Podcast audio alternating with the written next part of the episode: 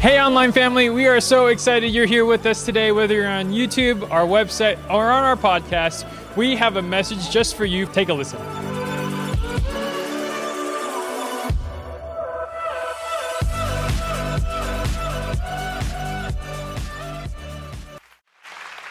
Well, it is good to be back.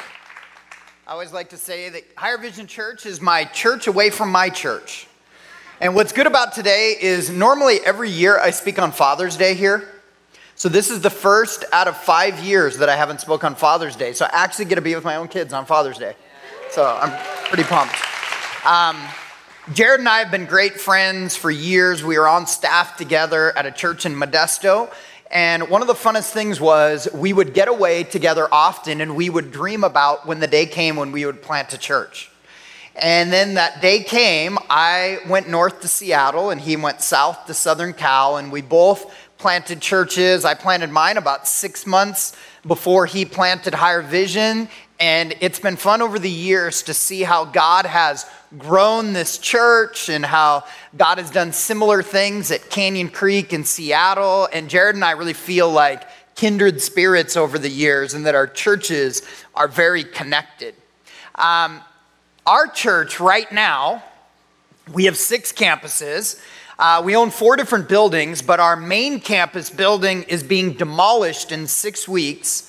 And we are building from dirt up a brand new main facility.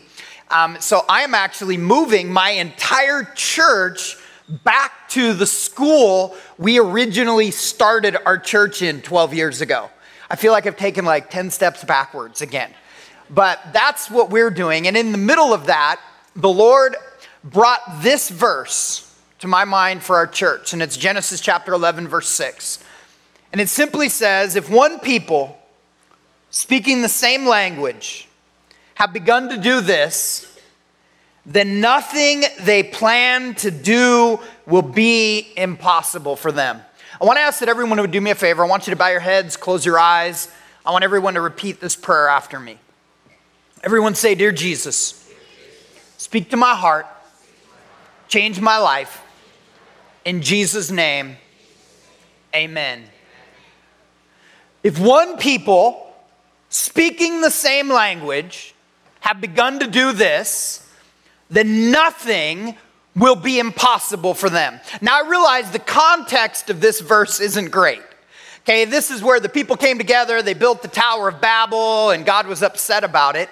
But the principle of this verse is true, that if a group of people get on the same page, live according to the same mission, speak the same language, with God, nothing is impossible for them. And today, I want to talk to you about a principle that I believe that if you will begin to apply to your life and apply to your view of church, has the ability to help your church go to the next level. That if you will apply this principle to your life, it'll possibly help you navigate through or over some of the obstacles that the enemy has put in your life. That I believe this principle has the ability to take your church to the point where you guys have always dreamt it would go. And I want to talk to you about divine synergy. That word synergy means a cooperation of 2 or more things or people or organisms that begin to work together, and they cause a greater effect than they would have on their own.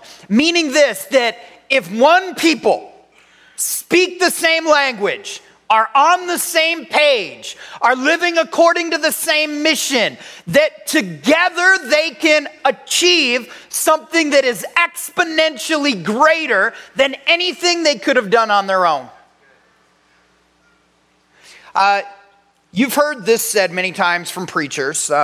Preachers always talk about the anointing. It's almost like this super spiritual thing, the anointing, and they talk about the anointing breaks the yoke of bondage. And while it is this language and this terminology that is very super spiritual, it is actually something that we believe.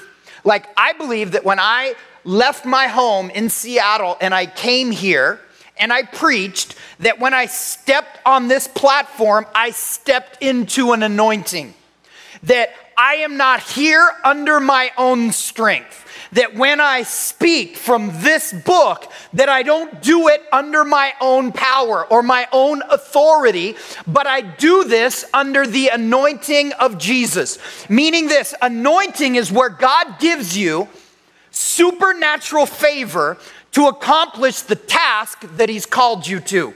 And what is really cool is just as God has anointed me and he's anointed Jared to preach the word of God, which, by the way, when you hear a preacher preach with authority from the word, it hits you different than something else. There's a reason that it does something different in your mind and something different in your heart. Why it's different than when you were in high school and you heard an assembly speaker, or you were listening to a motivational speaker on a podcast.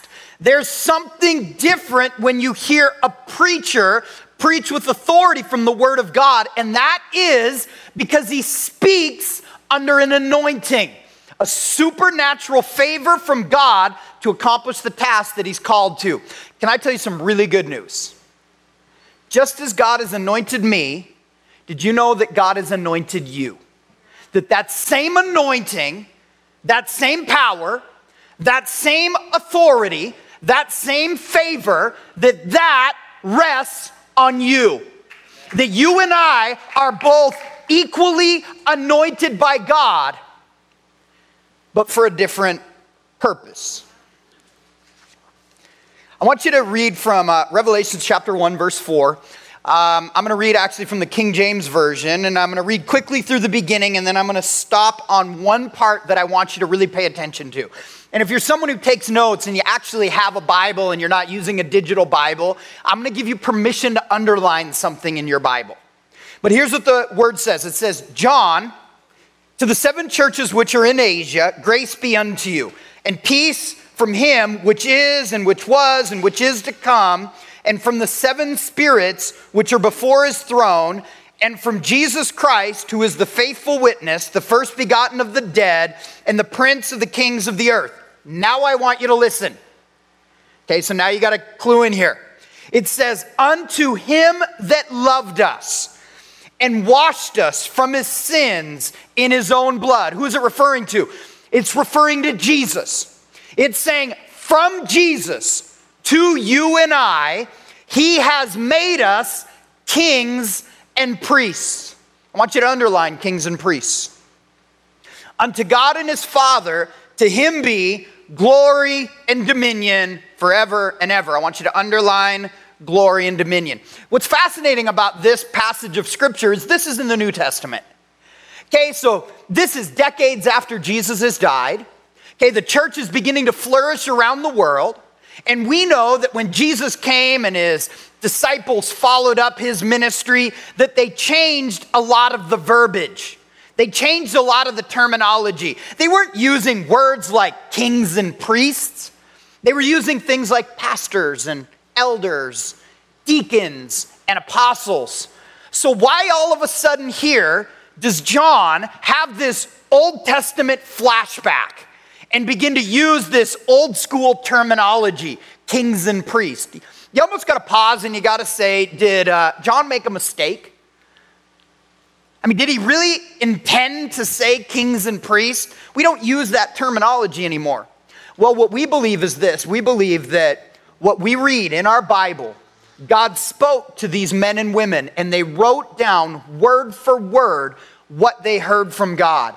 That this was not an accident, but this was intentional, that you and I would learn something here. And I really believe what God is trying to teach us is the principle of priesthood and kingship in the body of Christ. Now I want you to follow along. I'm going to bring all this home. I want you to turn to 2 Samuel 11, verse 1. 2 Samuel 11, verse 1 is one of the most prominent passages in all of the Bible. Okay, if you have minimal church experience, odds are you've heard this story before. The thing that I love about this story in the life of David is that the Bible doesn't just tell us the great exploits of these men and women of God. The Bible is real. The Bible is truth. The Bible not only shows us the good, but it shows us the bad and the ugly. I mean, what 2 Samuel 11 is, this is David's epic mistake. This is his epic failure. This is when he screwed up so bad, he did something that he regretted the rest of his life. I don't know about you, but I've had moments in my life where I've made an epic mistake. And I've had to pay for my epic mistake. But usually, you know, after a year or so, we hope it goes away. We hope people start forgetting about it. And after a while, Donald Trump tweets something and everybody forgets about what dumb thing we did. You know what I'm saying? I mean, it goes away after a while. But how would you like it if thousands of years after you screwed up, people are still talking about it? I mean, that's literally how big of a mistake this is. But I love the fact that the Bible shows us that these are real people. That David isn't just this guy who slayed Goliath, but David is also the guy who committed adultery. So he's this hero, but he's also this failure. And this is the story of his mistake, his greatest regret. And it says, verse 1, in the spring, at the time when kings go off to war, David sent out Joab out into the king's men and the whole Israelite army. How many of you understand really clearly that you have the call of God on your life? That most likely what you are doing is not an accident. That the desires in your heart, God called you to do those things. That just as I have a calling and just as Pastor Jared has a calling, you have a calling on your life. And John tells us that Jesus has called us to be kings and priests. Now, if you're someone who takes notes, I want you to write kings on one side and priests on the other side. And underneath king, I want you to write the word dominion. And underneath the word priest, I want you to write the word glory. So let me keep elaborating. We get the word kingdom from king dominion. We get the word priesthood from priest glory. Priest glory means that you are covered. And in 2 Samuel 11, we read the story of a king. And it tells us in the beginning that it was springtime. And spring is the time when kings go off to war. Why do you think they went off to war in the spring? You know, most of us, we try to be really hyper-spiritual about all of this, but it was very pragmatic. Okay, they went off to war in the spring because it's too hot in the summer and too cold in the winter. So they went off to war. But this story tells us that the king, David, stays home. And he sends Joab off in his place. You should pause right now and scratch your head and think, wait a second, it started off by telling us when the spring is when kings go off to war. Why isn't David going off to war? This church is what I refer to as a satanic setup. Like David is being set up.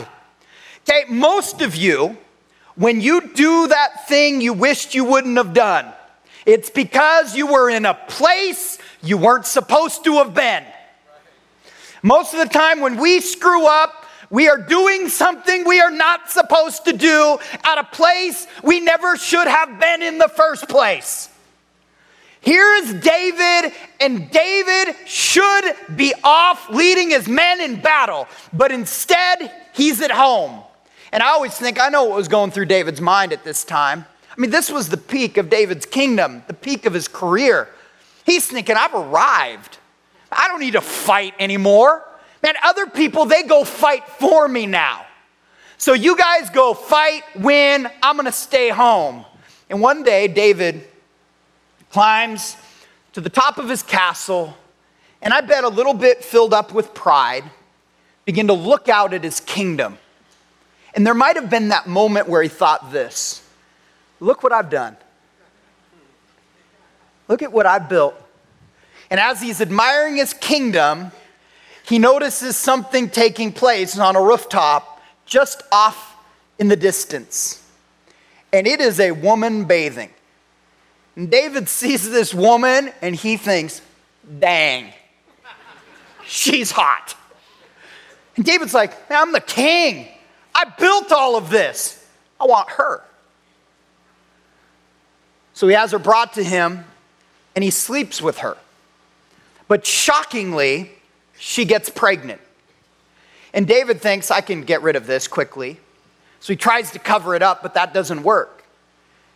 Did you know that David not being where he was supposed to be, David not following his calling and his anointing, not only led him into adultery, it led him into committing murder.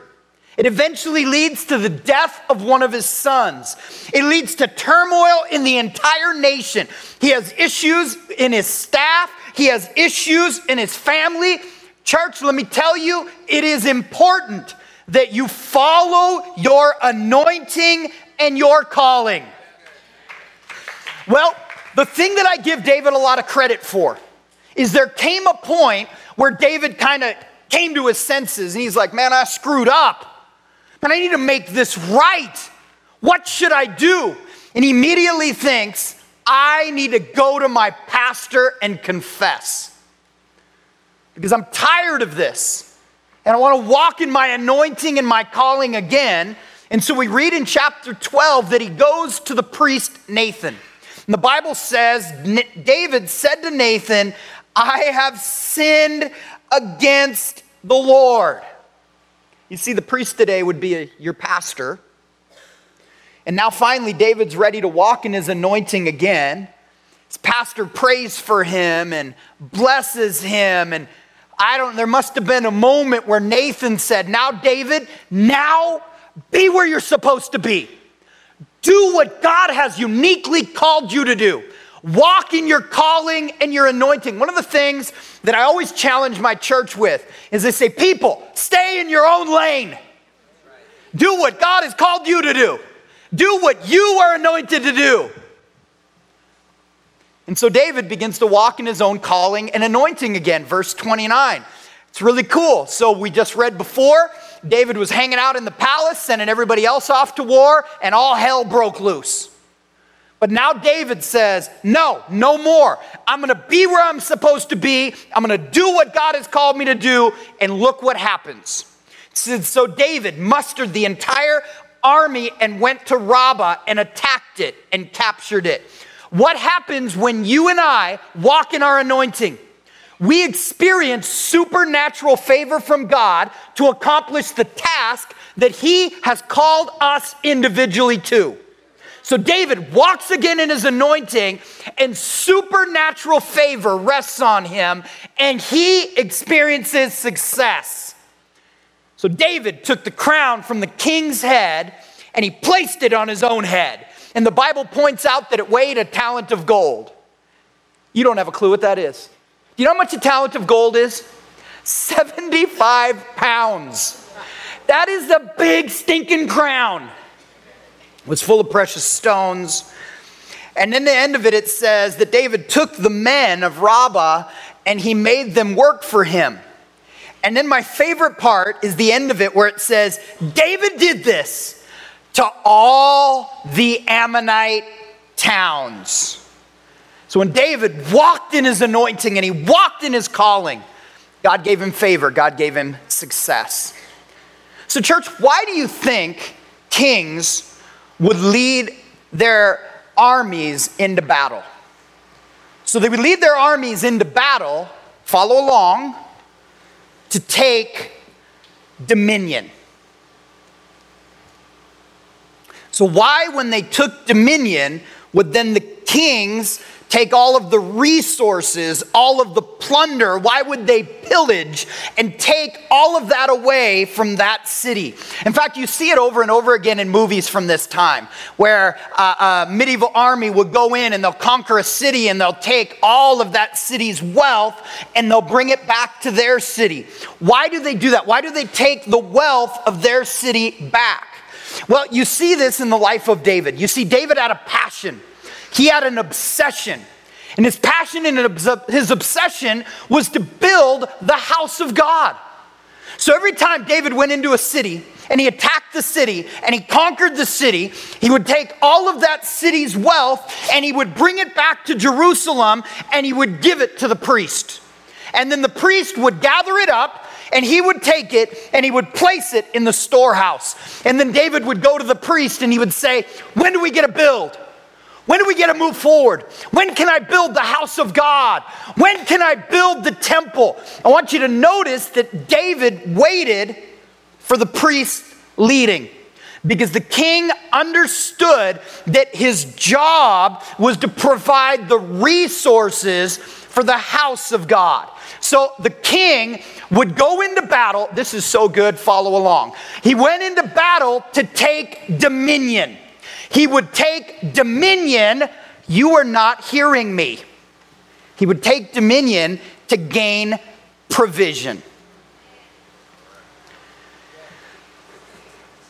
In the Old Testament, there was this synergy, this divine teamwork between kings and priests. They were friends. They knew that each had a calling and each had a purpose. They worked hand in hand, but they knew that their anointing and their calling was for different purposes. They shared this common respect. They shared this common need for each other. They knew that both were anointed and appointed by God for a purpose. So God would give the priest vision, and God would anoint the kings for provision. Did you know there is no vision without provision? Did you know that every vision has a cost?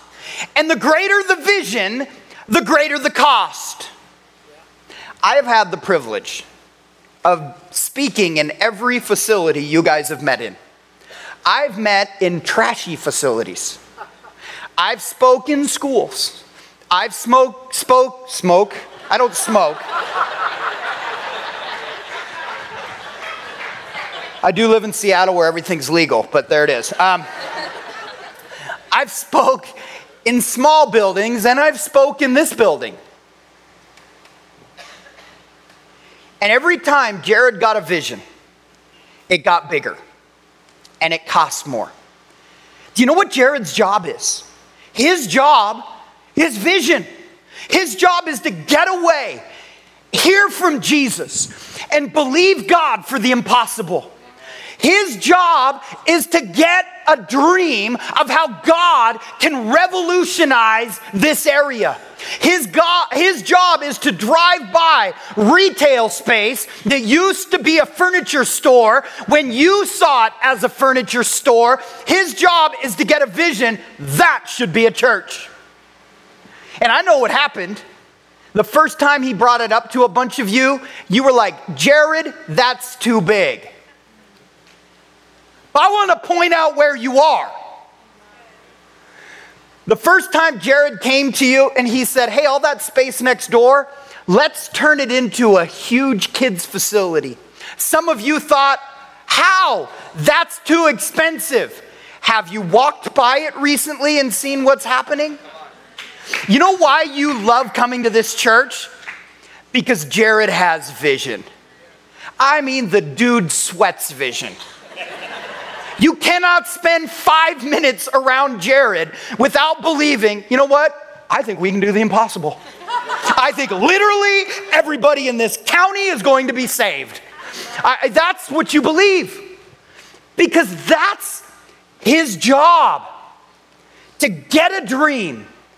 And to have the guts to step out in faith and cast the vision, believing that the provision will come from you. Did you know oftentimes churches die and shut their doors? In fact, statistically in America, there are less Christians today in America than there were this time last year. That if you go back 10 years ago, there are less Christians today than there were 10 years ago. That right now in America, we are closing 2 churches for every one church we open. And I am convinced it's because kings and priests stopped working together. Because pastors became afraid to cast vision. And churches started dying. Proverbs 29:18 says, where there's no vision, the people perish. Other translations say, where there's no vision, the people cast off restraint. I tell my church all the time, where there's no vision, you get bored. I mean, someday if you move, my encouragement would be move to Seattle, come to my church. But should you move away to some other place, can I just give you one pastoral warning? Never attend a church where the pastor does not have vision. Because that's his job. His job is to get away, hear from Jesus, and believe God for the impossible in that city. The problem is many pastors don't cast vision because they do not believe the provision rests in you. My job is vision. Jared's job is vision. The king's job is provision. So the question is, who are the kings? Well, the kings are the business people, the professionals. The kings are you. Do you understand that you are highly anointed by God to go out into the workplace, to pillage, to plunder, and take dominion? Do you know that on Monday, you know what you are getting ready to do? You are getting ready to strap on your armor.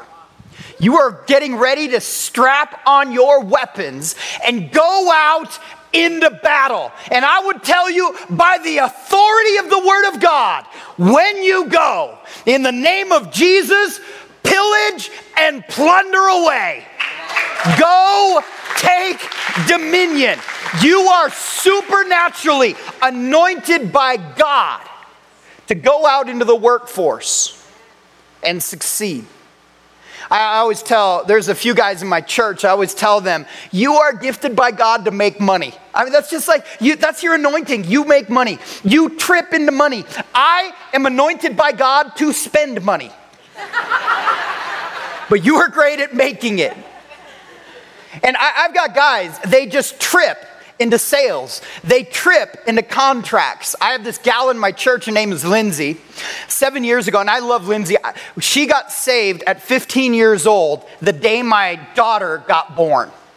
So Lindsay and her twin sister Leslie have been deeply connected to my family for years.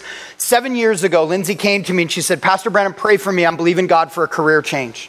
She said, I believe I'm supposed to become a real estate agent. Well, this is in the middle of a recession when no one can sell a house anywhere. So her first job in real estate was selling short sale homes. You know, it would take anywhere from 3 to 6 months to close a short sale. And she got a flat commission of $3,000 for every short sale she had. Quickly do the math and figure out how that cash flows for an income for someone. Let's fast forward to today. Lindsay is the #1 real estate agent in the state of Washington, which, might I add, Seattle has been the hottest real estate market for the last 3 years. Last year alone, Lindsay had $43 million worth of transactions. Lindsay is so amazingly anointed to sell homes that she makes these little cheesy videos and posts them on her Instagram, and Hollywood got a hold of her Instagram videos. And this week, she just finished filming her first entire season of a series that is debuting this fall on HGTV. So you will be able to watch Lindsay and her twin sister, Leslie, on TV doing what God has uniquely gifted and anointed them to do. Church, you have a calling. You have an anointing. It's the same anointing, same favor that I have on my life, but it's for a different purpose. And when guys like you and gals like you work hand in hand with people like me, God does the impossible. So how do kings and priests work together? Well, we see it over and over again, from Nathan to David, from Isaiah to Hezekiah, from Amaziah to Uzziah, that the priest would bless the king. The priest would warn the king. The priest would confront the king. They worked together. They needed each other. They never tried to remove each other. If the king was wicked, the priest would pray. If the priest was wicked, God usually just wiped him out. But look at it this way. What happens in our world today when kings don't have priests? We see it with our NFL players. Did you know that 80% of NFL athletes within 2 years after they retire? So we're talking about people that in a 5-year period of time make more money than you and I will ever make in our lifetime. 2 years after they retire, 80% of them are bankrupt. In the NBA, which is by far the most affluent and highest paying of any professional athlete, with 60% of them within 5 years after retirement are dead broke. What happens when kings don't have priests? They don't understand the purpose of their wealth. They become greedy. They think that, you know what my goal is? My goal is to move my way up the Forbes 100 list. So, you know, in our world, we have CEOs that are they have made more money than you could possibly ever dream, than all of us collaboratively together could make in our entire lifetime. But in the end, they still die. They don't get to take a dime with them. What happens when kings don't have priests? They don't have a purpose for everything they're doing. What happens when priests don't have kings?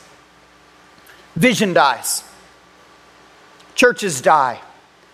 Ministers get discouraged. They quit. They give up. One of the scariest statistics that we wrestle through today is that 1,700 ministers a month quit the ministry. You cannot talk to a pastor that doesn't have most of his friends had stepped out of ministry, at least at some point, and they did it because they just didn't believe that the things that God laid on their heart could actually happen. Kings and priests need each other. They're both uniquely anointed and gifted by God for a purpose. We're in the middle of this building program, and when you're in the hottest housing market in the nation, and you're also at a time of basically affluence around America right now, everything's more expensive. So a month ago, our contractor came to me and said, Pastor Brandon, I have bad news. Steel's more expensive and wood is more expensive now. And I said, well, how much more expensive? And he said, $800,000 more expensive. And I said, well, when do I need to raise $800,000? And he says, well, if we're going to break ground in 6 weeks, I need that other $800,000 within 6 months.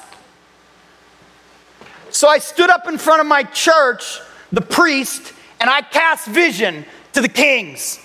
I said, guys, here's where we're at. God would not have brought us this far if he didn't have a way. And I believe that some of you have been getting bonuses, that some of you have been getting deals, and you don't know why. I now know why. So I shared this last week. And the first service is my Thursday night service. It's where they record me and send it out to all of our campuses on Sunday. It's our smallest service, about 100 people. And so I shared this the first time after that service. And I had a new family that came up to me afterwards. And they said, Pastor Brandon, you know that fireside room that you guys are going to build? And I said, what is a fireside room? I didn't grow up in church, so I don't know these terms. And I said, I don't think we're building a fireside room. And they stepped back and said, oh, we were going to pay for that. We were ready to donate $100,000. I said, fireside room it is. There is going to be a fireplace in that building, and I will say it's the fireside room. You see, my job is vision.